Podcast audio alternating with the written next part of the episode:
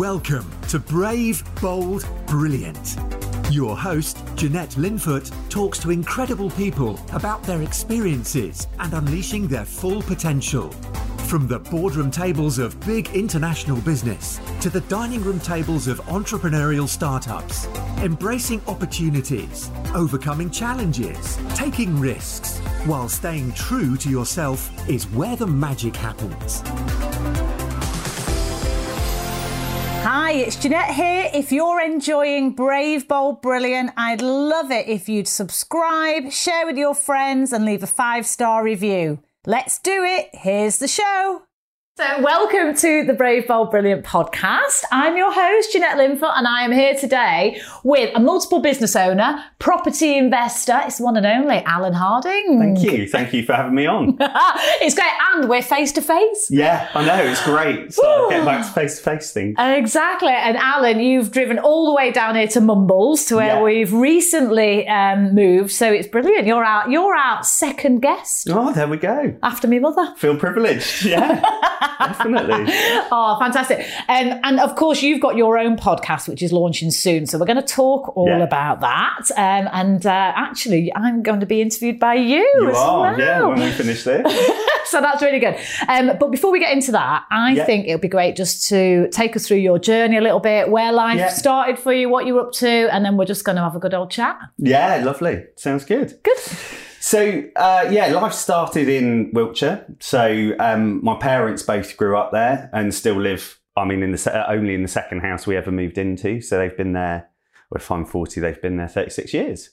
So still, still there. Um, yeah, kind of went through school locally. Um, didn't really get on very well at school. Uh, primary school was all right, but secondary school, uh, I was bullied quite substantially sort of through the middle part. So it really took my focus off sort of my academic education, if you like, um, and just really gave me this thing that I just didn't want to be there. Yeah. Um, from the background, mum was working in a bank part time where she'd gone back to just as a cashier uh, when me and my sister were old enough. So she'd sort of taken the first six, seven years off of work to have kids. And dad was a carpenter. So it wasn't wasn't like there was a lot of money and they could send me to private school or move that situation around. So we sort of struggled for a few years because I was in a place where I wasn't very happy. Um, and that then caused clashes at home, as you can imagine, because I was rebelling against them as well. Um, so the first opportunity at 16, I left and went to college um, and decided to study IT. Uh, but just to get out of that secondary school environment. Um, and then, yeah, things were completely different at college. And I sort of really enjoyed it again uh, and spent two years studying for a BTEC, which is the same as taking your A levels. And then came out and went straight into the world of work. So I skipped university. Um, I decided that probably for how I'd struggled at secondary school through the bullying and things like that, probably wasn't the right path for me. And I couldn't really face sort of three years of looking at books anymore. So I went out and, yeah, started my corporate career really. Um, so again, started working for a local IT company, uh, just working, doing support and educating myself in, you know, although you've done two years at college, the, the academic teachings of IT were so far behind what was happening in the real world Right. that when you get out there, you're sort of starting again, really, anyway. So, yeah, you, you build on that. Um, I moved around a few jobs locally, uh, went to work for names like Orange in Bristol when they were, you know, before they were bought by EE. Um, and then from there went on to London. Um, went through law firms, hedge funds, had quite an interesting city career following that. Um, fast forward to where we are today. So have my own IT consultancy, which is still my main focus. Um, still brings in all the money that we want to do everything else with. Um, so still have to get up and work on a daily basis. Um, but yeah, sort of from that, we've then got several property companies. So I've bu- built up pre Section 21, I built up a load of property in my own name. Um, so I've still got that. We've then got a company that houses our newer buy to let since the tax changes came in and we had to move away from that. Got a company with our HMOs in, so our shared houses. Um, and we've got a company just building 15 new houses. Wow. As well. My God. So there's so much in it. Where do I start? Where do I start? Well, I, I guess I want to go back a little bit. So you were Yeah. talking about school Yeah. and just how that wasn't really a happy place for you for, Yeah. for various reasons. And when you look back at that, did that really destroy your confidence? I mean, at the time, I assume, I'm, I'm, assuming it was pretty horrific. Yeah. But how did that impact you? Do you think, sort of going forward as you became a, you know, a, a young adult, and then obviously getting into the world of business? Did it, did it impact you, or did you just leave it behind and it was kind of done and finished? No, it did quite heavily impact me going forward. So uh, part of the bullying was around my sexuality, and I was mm. gay. It's the late nineties, yeah. so it's still not. It it still wasn't as accepted as it is today. Yeah, things have moved on a lot more, but you know, it's it's still out there. Um, but that then meant when I went to work, I hid my sexuality at work. So I didn't right. talk about it. I wasn't, you know, I don't go dancing around the office in heels and a pink dress, but.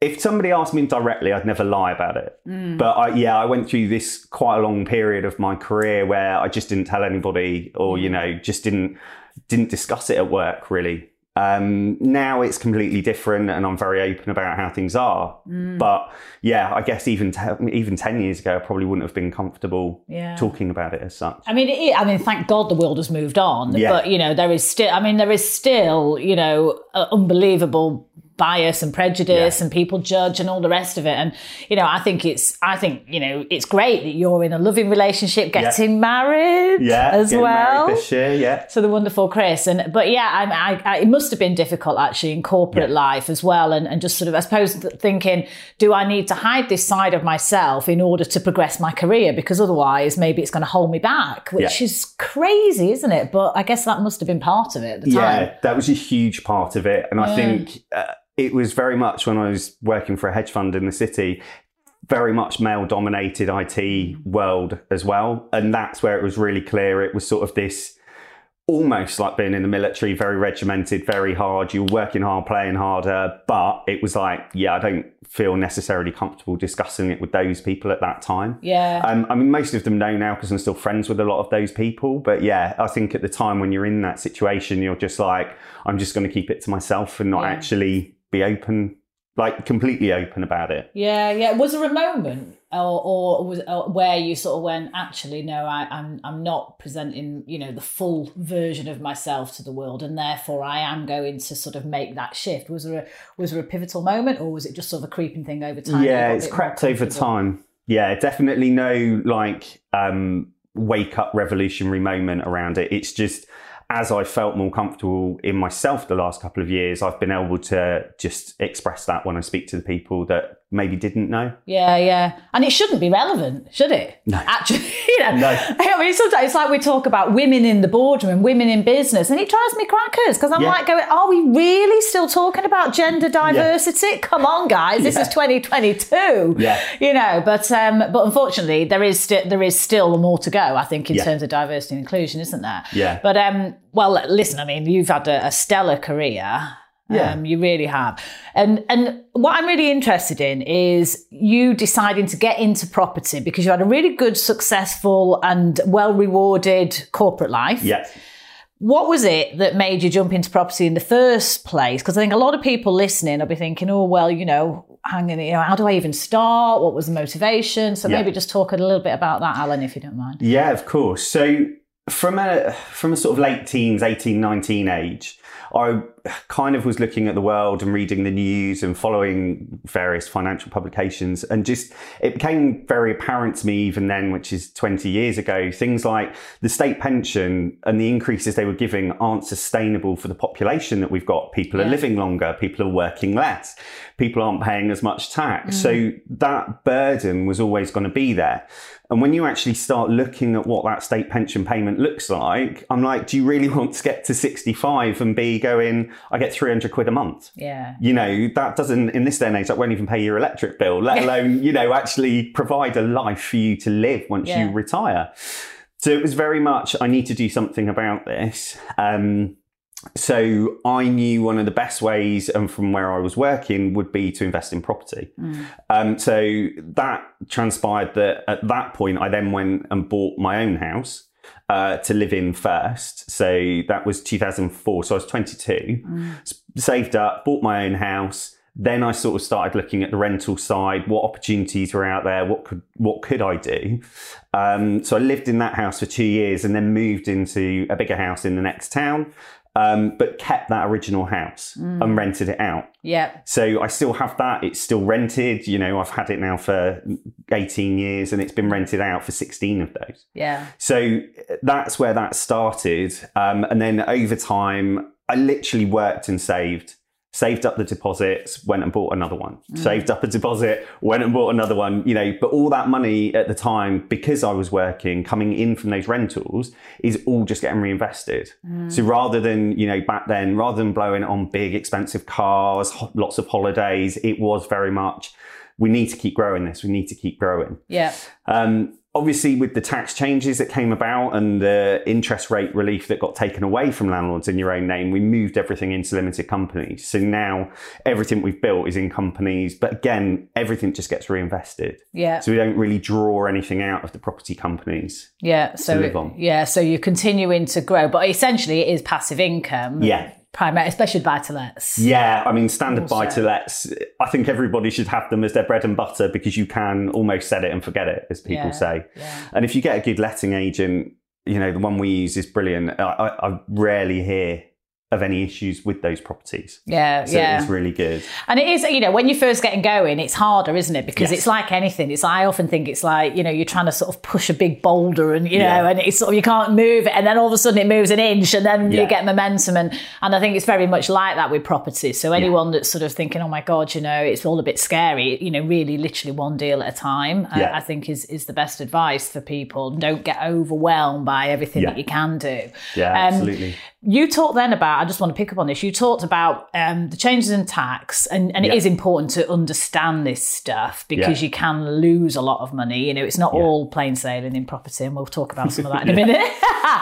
um, but you actually physically moved the properties from out of your own name into the company or into No. another, or you left the ones that were there? So I went to see Right. the accountant, um, and when we looked through it all, we decided it was actually going to be, you know, by having to pay the stamp duty and capital gains from selling them to Yeah. the company, it wasn't worth it. That's why I wanted to, I wanted to double check. yeah, Yeah. so no, so I literally kept that in my name and Yeah. still have all of those in my name today. Yeah. And then just everything from that point forward, we've Yeah. bought into a company. Yeah, which is exactly what we've done because we, we're the same. We've got properties in our own name. We just kind of leave it.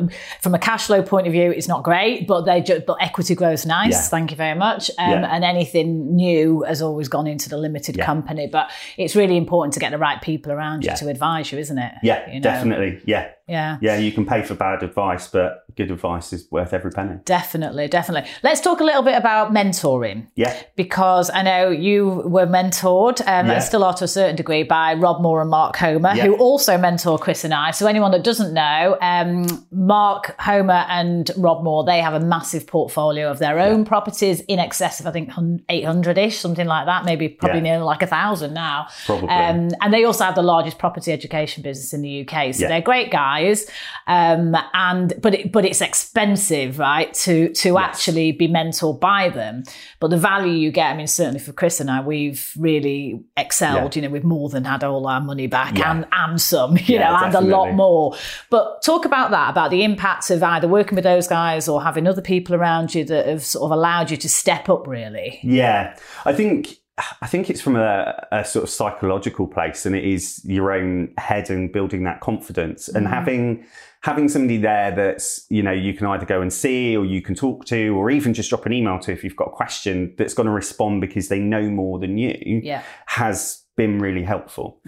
Um, and from that, as you say, sort of having more people around me that are in property, that understand it, that that actually get what's going on in the world, um, has been really beneficial because uh, you know I think we'd agree that the people we've got around us now will celebrate everything with you. They're Yeah. not they're not sat on the sidelines watching, sort of being negative about things. And I think that's where mentors and people around you are. They're there to support you. They're there to help you Yeah. make use of that. But they're the ones that are going to be celebrating your successes with you. Yeah, well. yeah, and and I mean, let's let's face it. You, you're being very humble as you describe your property portfolio, but it is extensive and it is big Yeah. now, isn't it? Yeah, so we've got just over seven million pounds worth of property, which is yeah, it, it, it's a lot. Yeah, uh, but that has its own challenges that come with it. Obviously, as you get bigger. But I think again, it's now if you're getting into property. Years ago, you could probably get three buy to lets and make enough money to live quite a good life. Yeah. You can't now.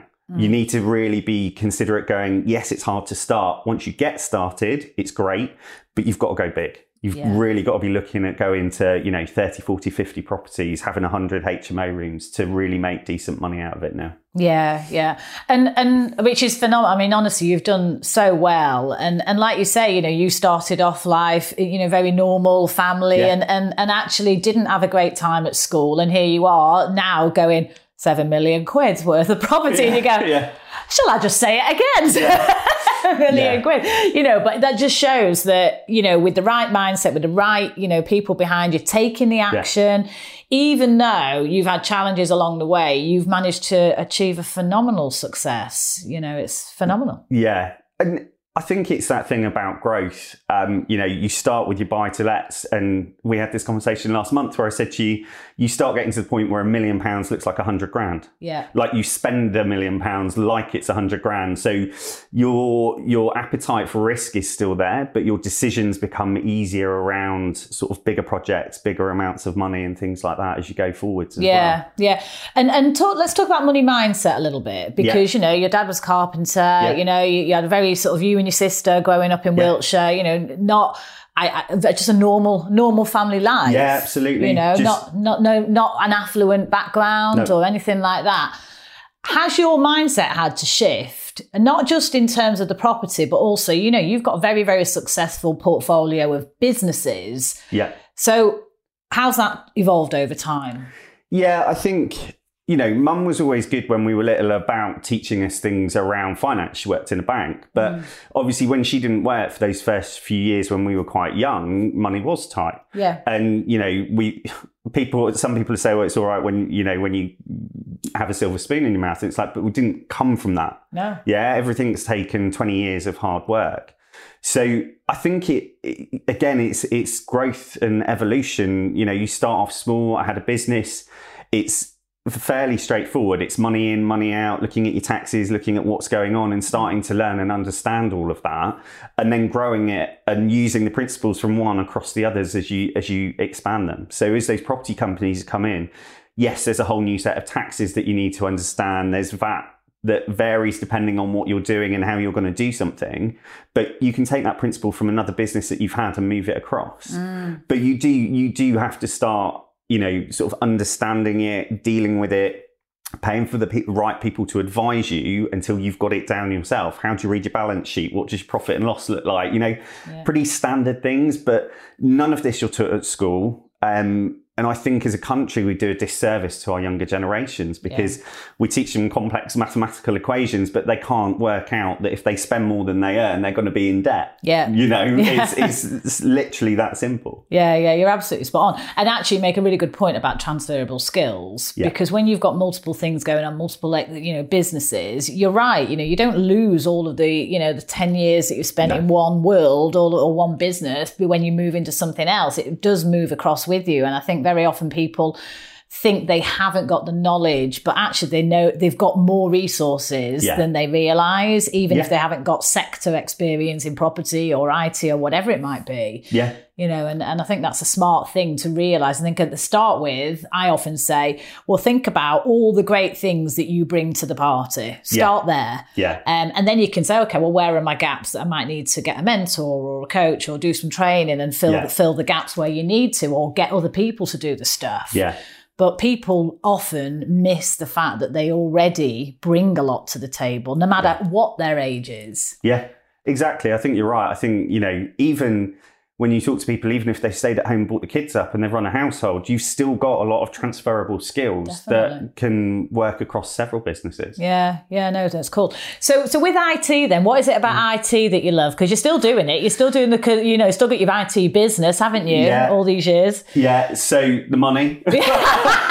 I can't, I can't lie. Um, uh, yeah, so I mean, back when I was younger, I used to love taking computers apart, building them, just everything around sort of that creation of something that then worked really well. Um, and I guess it was just the geeky side of me that really loved technology and where things moved. And I tried to keep up as the technology does move and it moves very quickly. But it's things like I remember buying my first iPod, I remember my first iPhone, uh, you know, and equally, I remember the first computer I built at home back when Windows was something completely different. Yeah. But yeah, it's it was just that real geeky interest in it.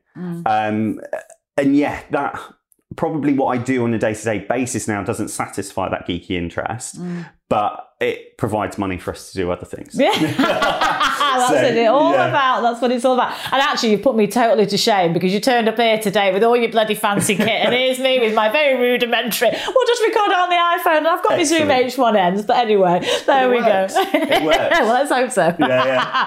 it should do. It should do. But no, I mean, uh, you know, the other thing I just wanted to think about and talk about was sort of your your family relationship with your mum and dad now, right? Yeah. Because I'm sure they're super proud Yeah, of what you've achieved. And Yeah. you know, were your mum and dad surprised how well you've done, or do you think they always knew that you know you were going to really f- go out into the world and forge a, a way for yourself, given that you'd had that tif- difficult time when you were a kid, really, with the bullying and what have you? Yeah, I think probably at the beginning it was probably surprise. Mm. Um, but you know, mum's always been very much a person. If you put your mind to something, you can achieve whatever you want. Yeah. So they are, you know, they're they're super proud now. Um, they probably don't know the full extent of everything we've got and what we do because. As a family, we probably don't sit down and, you know, don't sit at the Sunday dinner table and go, well, we now own seven million pounds worth of property and we're doing this and we're doing this. Yeah, So yeah. it is, they get an abbreviated version, but they can obviously see that we're working hard and that is generating good results, you know, with everything that we do. Yeah, and, and let's talk about um, sort of life with Chris at home a little Yeah. bit. So you've got Chris, I've got Chris. Yeah. Um, Two Chris's. Two very different Chris's, I think, but Yeah. but nonetheless, because obviously, so Chris is a PT, isn't it? Yeah. And and so in a very different field, you know, from from what you are. Yeah. Um, has an interest, but maybe less of an interest, shall we say, in the detail Yeah. from what you've described. So, how, how does it play out at home then with sort of you, what you've done with the property side, you Yeah. with the other businesses and the IT stuff, him with his PT, because that's quite an interesting mix that you've got going on there as a team. Yeah, it's quite hectic. it's, it's, it takes a lot of planning and working things around and working out who's in when, where we're going, what we're doing. Holidays, you know, because of the way Chris works his diary at the beginning of the year, I could tell you pretty much every week off we're having. We might Yeah. not have booked a holiday, but the year is planned out before we start. So, it, yeah, it adds sort of an interesting dynamic to it for sure. And and actually, you're moving into a phase now where obviously you've got the big scale in the business Yeah. now, which which one you're in a position to choose a little bit more about how you spend your time. Yeah, and um, how are you processing or going about deciding where where you do spend your time? Where do you create more space for yourself? Because I think very often people sort of feel like they always have to keep going, have to keep going. And actually, sometimes it's good to say, well, no, hang on a minute, we'll take stock. Yeah. And there's a quality to life as well as always pushing on the business side and the money Yeah. side. So, and I think you're in an interesting sort of time right now, aren't you, in your life? Yeah, um, I'm starting to step back from the forefront of everything a little bit and get that time back. Um, I mean, when you're starting out, you need to be hungry, you need to have the energy, you need to be pushing. But I think one of the things, if I did go back, it would be you need to work out what your downtime looks like. Um, one of the things, again, Rob taught me right at the beginning is diarization. So I use the diary on my iPhone, but it has everything in it. So everything I'm doing is in there. Um, and it's time boxed. So, you know, I know what time I'm probably going to eat my dinner.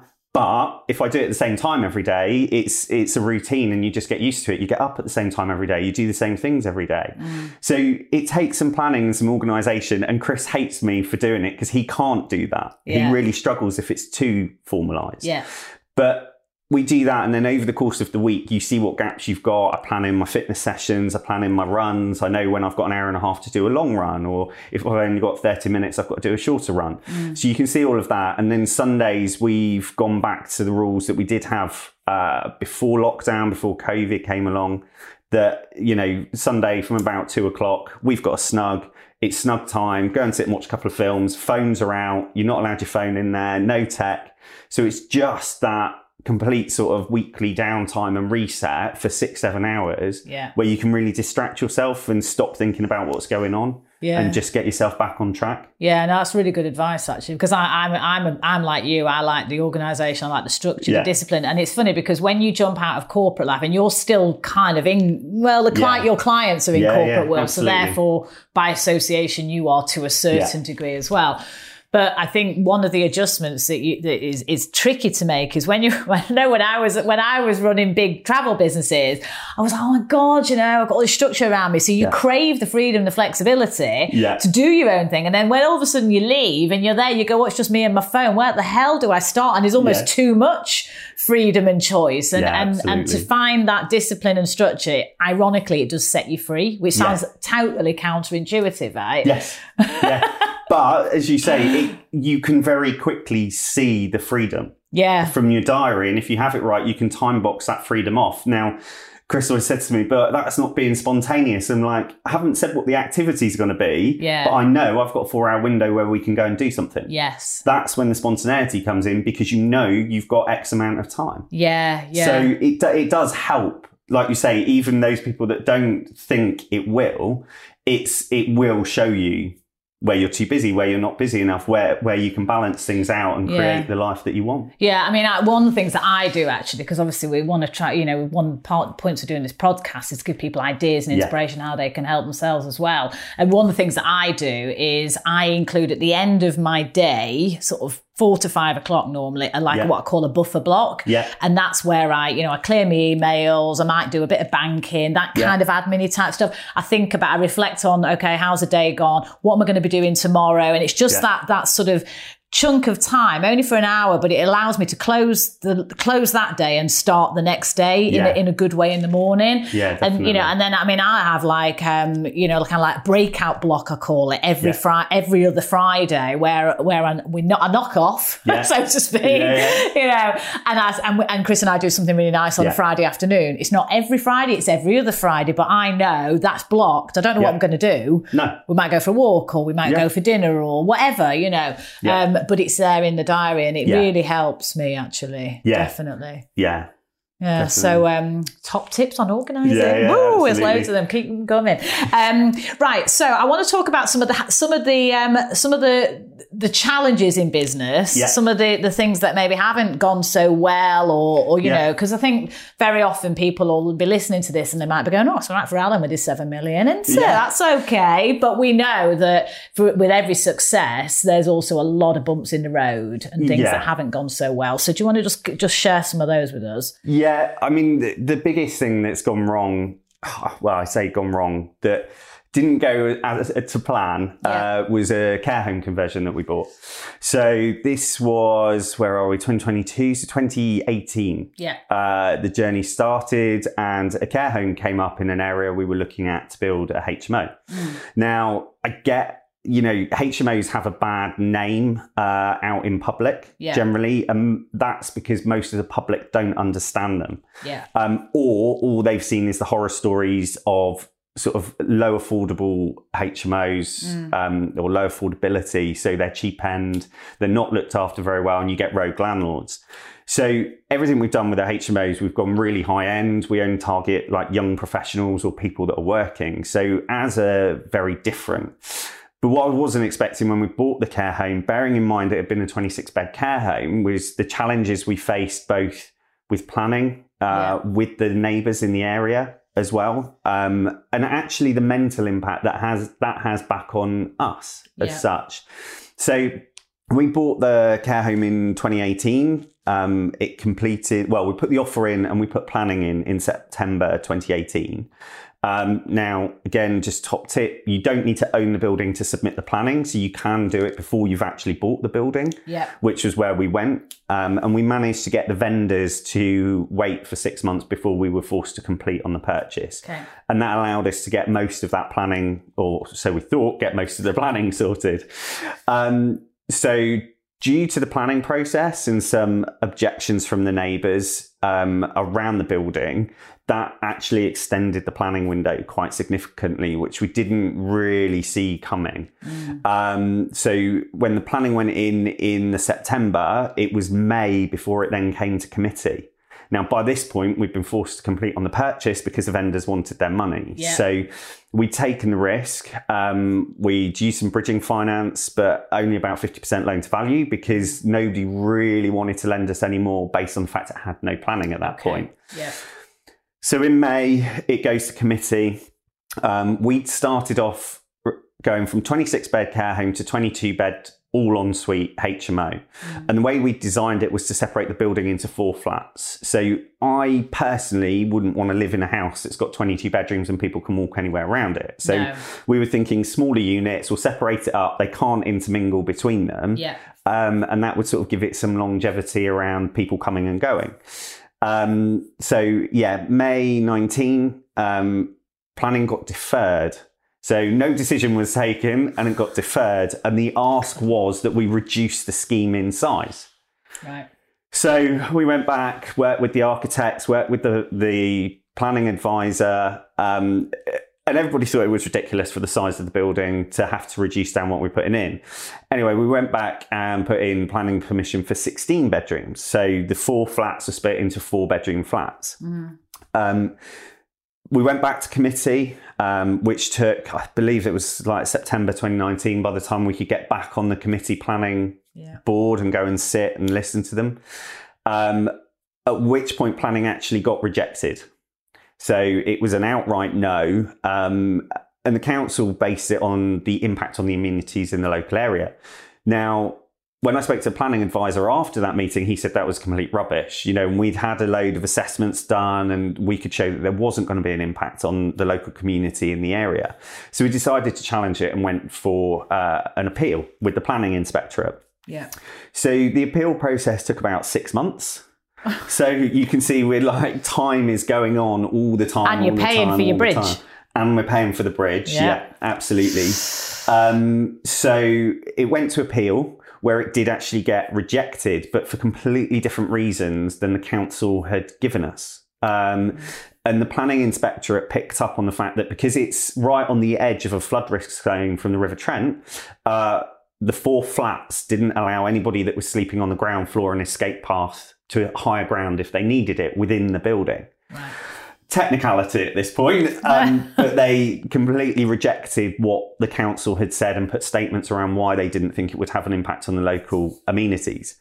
So we could go back to planning at this point, although the inspectorate decision was to reject the original planning. We changed it and split it into four houses rather than four flats, which then gave every house an internal staircase so they could go upstairs. So you go back to planning, we go back through all the hassle again, people can object. We ended up with over 600 objections from the local community. Um, and then at this point as well, whilst we were waiting for planning, obviously COVID came along. And we go into uh the first lockdown, which um, was quite challenging. Um, you know, tr- trying to deal with a bridging company when your bridge is coming to the end, the planning still hasn't been agreed.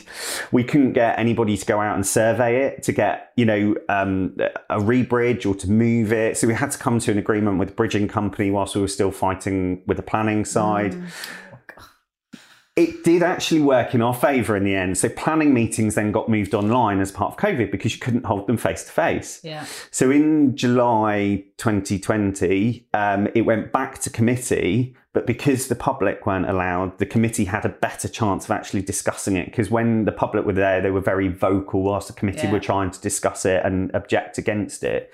And in July, we actually got the planning agreed um, finally because council uh, you know, the council claimed it was a smoking gun because they basically couldn't technically reject it. There was nothing left for them to reject it on, so they had to pass it. Um, which is one of the interesting things I learned about the planning system. And it's like just because you don't like it, or you know, if it doesn't fit, if it fits with planning policy and doesn't technically break any of the planning rules, they can't actually reject it. Right. So it's something to remember when you're looking at it. Yeah. Um, fast forward 18 months, we spent a year building it, and we've now got a beautiful 18 bed HMO that's awfully fully let. After three years, yeah, it's um, it, it was certainly an experience, and where you know, for what effectively was my first big project, my first big chunk of money I'd spent. Yeah. It didn't go the way we wanted it to. I mean, in the background, you know, I completed another 15 bed HMO, which is in a listed building, which sailed through and was really easy to deal with. Yeah, you know, there's there's always challenges coming up from the other one. And what was the total investment, if you don't mind covering that, Alan, all in? So all in over the three years and to get it fully furnished and everything at the end, we spent 1.1 million. Yeah, it's a big number, isn't Yeah, it? Could huge. could that have broken you if it had all gone really against you? Could could it? Yeah. Do you think? Yeah, there are. I can remember there are nights sat there staring at bills coming in, and even though I've got money coming in from other businesses, it was just getting drained rapidly. Um, and there were nights where I sat there and thought, "This is it. We're going bankrupt." Yeah. Um, you know, it was really to the point where I'm sat on bills with people phoning up wanting them paid, and there's no money in the bank to pay them. Yeah. And it's just, well, you, you've just got to wait. You know, it, it literally is, well, you wait, or you can start a legal process to get the money from us, and that will send us bankrupt. yeah. Um, so yeah, I mean, the, the mental toll over three years was quite high. Um, there were sleepless nights. There were, you know, nights where you'd get up at one, two o'clock in the morning and just pacing around the house for hours because you you don't know what to do. Yeah. You don't know how to get yourself out of it, and it's a situation that I think not that many people have got into. Yeah. So people, you know, it's probably a difficult one, but I think a lot of people, if you didn't have another business, if you didn't have something else that was generating money, people would have been bankrupt a lot earlier and wouldn't have pushed it through to the to the mm. end. Yeah, I mean, it, it, and this is the this is why it's important to share this kind of stuff. I think because Yeah.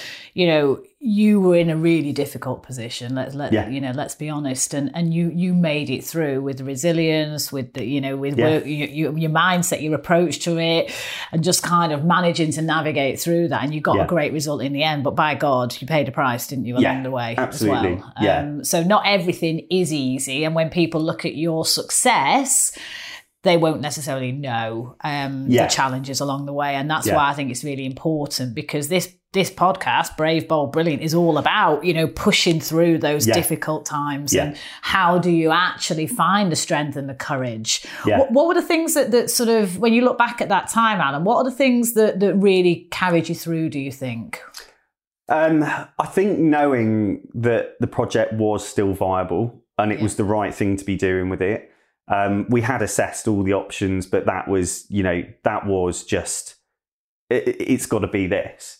Um, and then outside of that, you know, it's support from family, friends, uh, and those closest to you. I mean, probably half our friends don't know the full impact of what happened with it because it's not something that a lot of people would understand um, you know, and probably looking back, just looking at Chris shaking his head at me, going, "What the bloody hell have you done now?" um, but yeah, it's just you know, it, it was very much you've just got to get your head down and get on with it, and yeah. get it to a point where you can do something with it. Yeah. Did you learn anything about yourself through that process? Yeah, I think I think although I think I can deal with extremely high end stressful situations, I think I am better than a lot of people than at doing it. Yeah. but I think I found my limits. Yeah. Um, you know, mentally, like I say, it was draining. I put on a load of weight. I was tired a lot because you're not sleeping properly. So you're pushing, you're really pushing yourself to the extremes as well. Yeah. Um, but yeah, I think just mental resiliency comes uh, is the thing that I grew the most through it because you do almost have to become blind to what's going on Yeah. in some ways and go, I need to just ignore that for a couple of weeks and it will sort itself out Yeah. instead of trying to be too far in the moment as well. Yeah, and you make a really, really um, important point because I think very often when we're in really stressful situations, whether it's a job or a business or personal stuff going on, the first thing to often go is our, own self care. You know, Yeah. it's around our, our, our mental well being, our physical well being. We eat crap, we put weight on, we're not exercising, you know, and all of that good stuff. And actually, that's the time when you need to be in the Yeah. better condition, not worse. But ironically, that often is the bit that gets compromised, isn't it? Yeah, definitely. Yeah. So, so what, what, what do you? I mean, I know you're really into your fitness, and of course, you you live, Yeah. you live with a PT, Yeah. right? So, I guess it'd be a bit of a full show if you weren't. Yeah. But, but nonetheless, what what what do, what do you do differently? What sort of part of your normal kind of keeping yourself in tip top shape now, having been through all of that, Yeah. and still having a big you know portfolio of businesses to run now today? What do you do that keeps you keeps you on in top shape? Yeah, so it largely comes back to time and making sure you time box your exercise Yeah. so that you force yourself to go and do it. You know, when we were talking to Chris earlier, it's about whether you don't want to do it or not. You're not feeling up to it. You've still got to go and do Yeah. it. So I still do have a PT session once a week. I go to CrossFit twice a week and then I tend to run quite a lot. So I find running very therapeutic. Um, I've done a couple of big marathons and I'm training for London again this year for the marathon.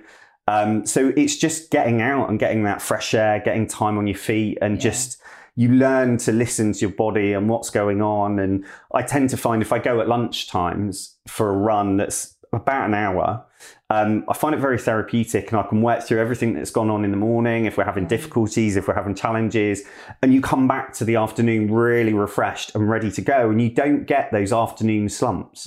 And I find it, you know, I either exercise first thing or at lunchtime, and that keeps you going all day. Um, you know, it is it is that real mental clarity that you get from from doing the exercise. Yeah, hundred percent. I am so with you, honestly, because for me, if I'm not training, um, I really feel it, and and obviously there's a physical benefit, you know, and, and quite frankly, I like to eat and drink, right? Yeah, so exactly. you know, and, and I've got it. It's like a bank account, right? You got you Yeah, can't you got to you got to put something back into the into the account. You can't always be making the withdrawal, but yeah, I mean, obviously there's a physical benefit, but mentally, um, if I've not exercised, I just don't feel on my game yeah, absolutely. I genuinely do not and and so a lot of it is psychological but i think that discipline you're right it's really good advice and and i guess the other thing is find your own flow Yeah. find the time of day that works for you or the day of the week that works for you even if you're only training once a week do something get moving Yeah. you know Yeah. um, I did a bit, just a slight aside. I did um, a yoga session yesterday. I was at my mum's in Manchester, Yeah. so I was, uh, I, I, couldn't get it to the gym. So I thought, oh, I'll do a yoga session. And after my knee up, I'm trying to get back into my yoga. Yeah. And um, anyway, I was doing the session, and the guy there said he follows this MMP uh, plan. So I was like, oh, that's interesting. So he was doing the Yeah. yoga and he's sort of talking a little bit like, oh, have you?"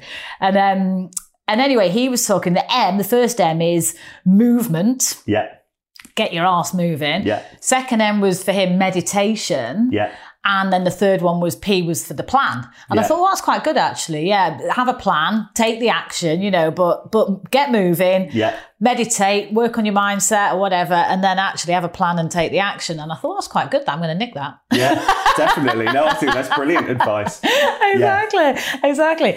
So you know when you look back over all this time, Yeah. and it's a big year for you guys this year because there's a lot going on. Big, Yeah. big birthdays. Yeah, birthdays, weddings. weddings, everything. You're so greedy, all in one Oh, I year. know. I know. it's all about you, isn't it? Well, I told Chris I had to get married before I was 40.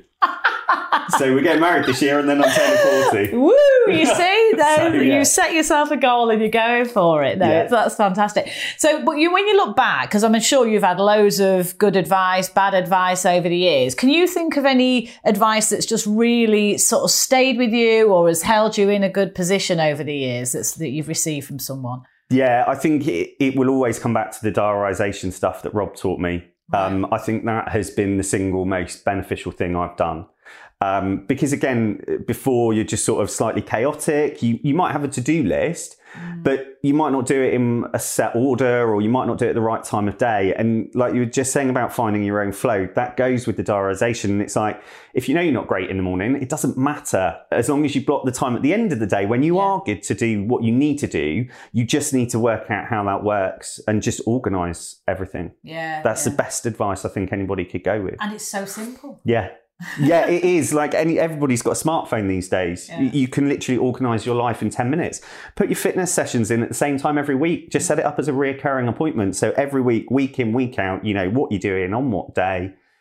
And you just go with it. Yeah, no, it's setting those guardrails, isn't it? Parameters and structure. Love it. So you're a man after my own heart. Yeah. and can you think of any advice that you took that didn't work out so well and you regretted, or that was so bad that you ignored and you were very glad you had ignored it?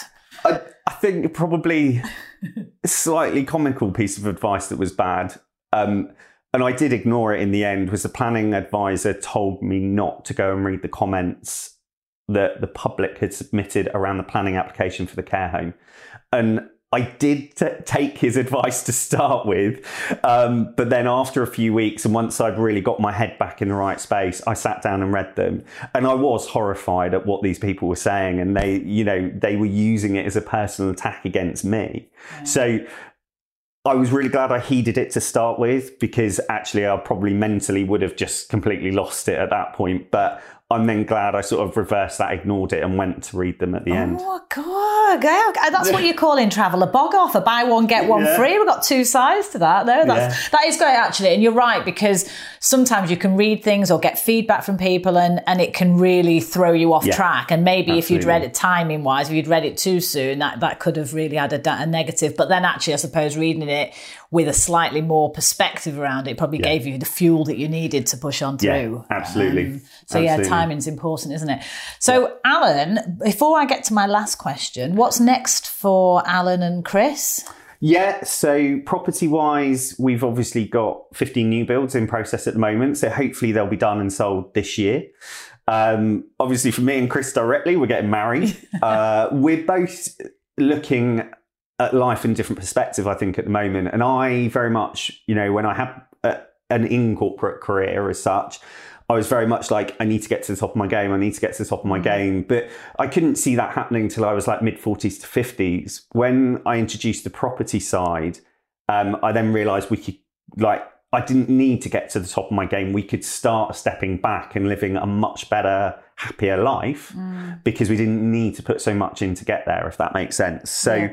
for me, this year's all about really redefining my own boundaries and starting to take that step back towards something that would probably look like a semi retirement. Yeah. Um, you know, when Chris is obviously there and along for the journey and We'll probably buy a camper van later this year and go driving around the country and do something completely nuts. But yeah, yeah, it should be interesting. Excellent. You're in a really good place, aren't you? Yeah, it's taken a long time, yeah. um, and I think that's you know, the best advice for anybody is it will get better. And as long as you know what your end goal is, and that end goal will change over time, mm. but as long as you still know what that is day in, day out, you'll get through the tough times. Yeah, most definitely. Where can people um, hook up with you then? Where can they find you, Alan? Yeah, so I'm on all the usual social media platforms. Um, so Facebook, Instagram. Instagram is Allan H1, A L L A N H1. Uh, LinkedIn uh, go and find me on there. Not really into TikTok and Twitter, so you won't find me on there. um, or yeah, if people look at the website, my email address is on there. Brilliant. But we haven't actually spoke about one other important thing, which I do want to mention as well before yeah. we close, which is your podcast. Yeah. Because you've got new podcast coming out. You're in yeah. the process of doing the recordings for that and, and everything, yeah. which is really exciting. So talk about that a little bit because I think it's important that people will also be able to find you there, won't they, Alan? Yeah, absolutely. So hopefully in the next few weeks, more than just property will come out. Um, so thank you to your Chris for coming up with a name for us. Um, but yeah, I wanted to start having, for me, it's a learning exercise more than anything. And having these conversations with people, you always learn something. So even if I can go into these podcasts and walk out with one nugget for myself, I know I'm improving myself and doing better. Mm. But then, like you and like sitting here, it's like, well, why not record this conversation yeah. and let everybody listen to it? And so, uh, what do you want to talk about more than just property? Because I think although property should be a foundation for everybody that's got a business or that wants to improve their life, it can help. But there's a lot of other stuff that goes with that that people need to understand um, as well. And it comes back to little things like I'd just like to start get, getting people a good financial education. Mm. And I think if people were taught, you know, basics of how to use Excel to monitor your income and your outgoings, people will be in a much better place than they are. Mm. So it's just things like that and having conversations with, you know, people like yourself around what you think will help. Yeah, really. yeah, no, it's so exciting. It's going to be it's going to be a brilliant podcast. It really yeah. is. And what I love about it is you're absolutely right. You know, yes, property can be at the core of anyone's you know lifestyle or business yeah. or whatever, but it is more than property, and you are more than just property yeah. as well. You know, so it's a great reflection on you as a as a business leader, as as an entrepreneur, and it also has that really nice angle as well around what how do you interpret that you know for for your guests as, as, well and the content that you do. So it's going to be really exciting. Do you have a launch date yet, Alan, or is it? Uh, it will be out in April. April. Yeah, okay, so the actual cool. date will be uh, to to be defined. Excellent. It'll be But it's around out. Easter. It's going to be Yeah. our Easter bunny. Before- just before my wedding. Oh, well, you've got to get it done before the wedding. exactly. Exactly. Yeah. Oh, no, it's really exciting. So, my so massive congratulations on Thank that. you. So, really cool. Yeah. Uh, my last question. So, this podcast is called Brave, Bold, Brilliant. Yeah. Which obviously you are. Thank Uh, what does it mean to you, though, Alan? Um, I think it's just you know the underpinning of everything you do. You have to be brave to take decisions, to to work through challenges. You know, to really be at the top of your game. You have to be bold. You have to stand out. You have to be doing something fairly exceptional, and that that leads you, you know, just into being brilliant at what you do. And the three should just be everybody's motto: to get up every day, get on with what they're doing, and you know, play it back to themselves at the end of the day. Celebrate your success know that you're being brave, bold, brilliant all the time, Yeah. um, and that they're changing their lives every day. Oh, fantastic. Well, thank you, Alan. I've Thank you loved very chatting much. with you. It's been Thank you for wonderful. having me. You're very welcome. I really hope you've enjoyed Brave, Bold, Brilliant. Don't forget to subscribe and share with all your friends. And if you've enjoyed listening, I'd love it if you'd leave me a five star review.